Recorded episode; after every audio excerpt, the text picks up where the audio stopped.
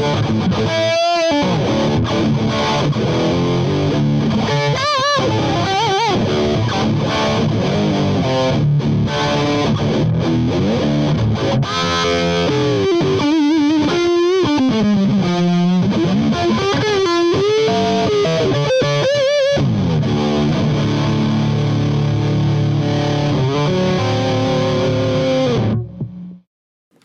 we're just going to talk about the Hep C direct acting antivirals, uh, which have been quite new and are not really covered properly in Murtagh's. So treatment with the DA medications listed on the PBS in 2016 should be considered for all patients with chronic HCV. They're well tolerated, efficacious, and have all oral administration. Uh, before doing it, you should do a thorough pre-treatment evaluation, and if your patients have cirrhosis, significant comorbidities, or potential drug-drug interactions, they should be referred to a specialist. Otherwise, GPs can prescribe the DAAs.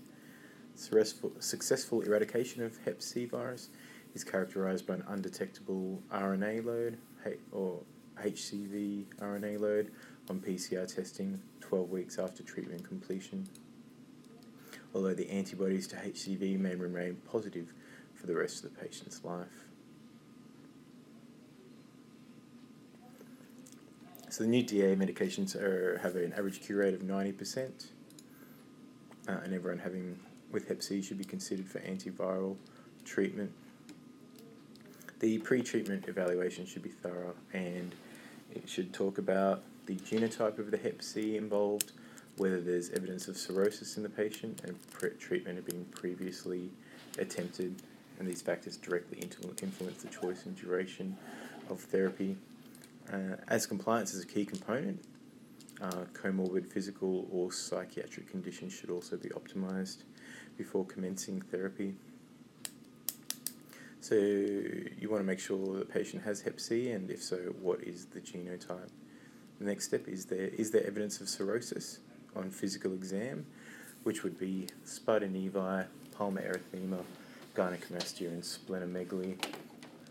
Next, you want to do some biochemical tests. So the investigations in direct acting antivirals would be thrombocytopenia, so full blood count looking for thrombocytopenia, uh, COAG or UEC is looking for albumin, or I think you just measure albumin directly.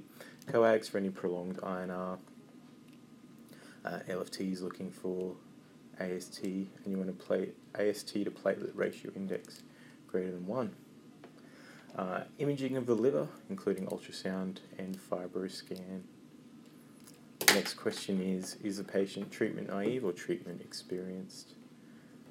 The next question is Do other medical conditions need optimization first?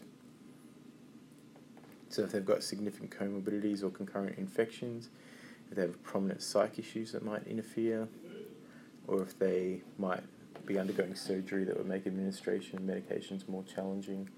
They're things that need addressing. And if there are medication interactions, these need to be addressed. So some anti-epileptics, such as carbamazepine, which you would give for focal epilepsy, and phenytoin, are contraindicated, whereas others, such as sodium valproate, which you pretty much give for everything, and levetiracetam, are safe. Um, if the patient has prominent psych issues that interfere with medication compliance, and if you're on PPIs, these need to be taken at reduced doses and with the same administration time as certain antivirals. And if they need to be referred to a specialist for treatment, that's if they've got cirrhosis, significant comorbidities, or challenging drug to drug interactions. So basically, there's different combinations depending on genotypes 1, 2, 3, and 4 to 6, whether they're cirrhotic or non cirrhotic, and whether they're treatment naive or experienced.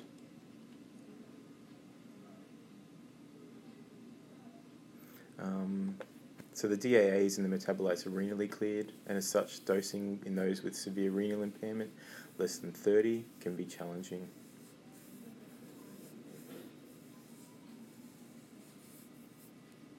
treatment response is assessed 12 weeks after therapy um, by looking at hep C viral load and PCR.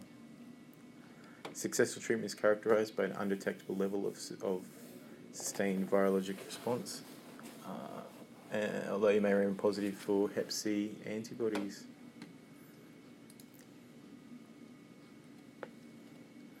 Uh, so I think it's 90 odd percent effective and has the potential to significantly improve the health of 230,000 Australians.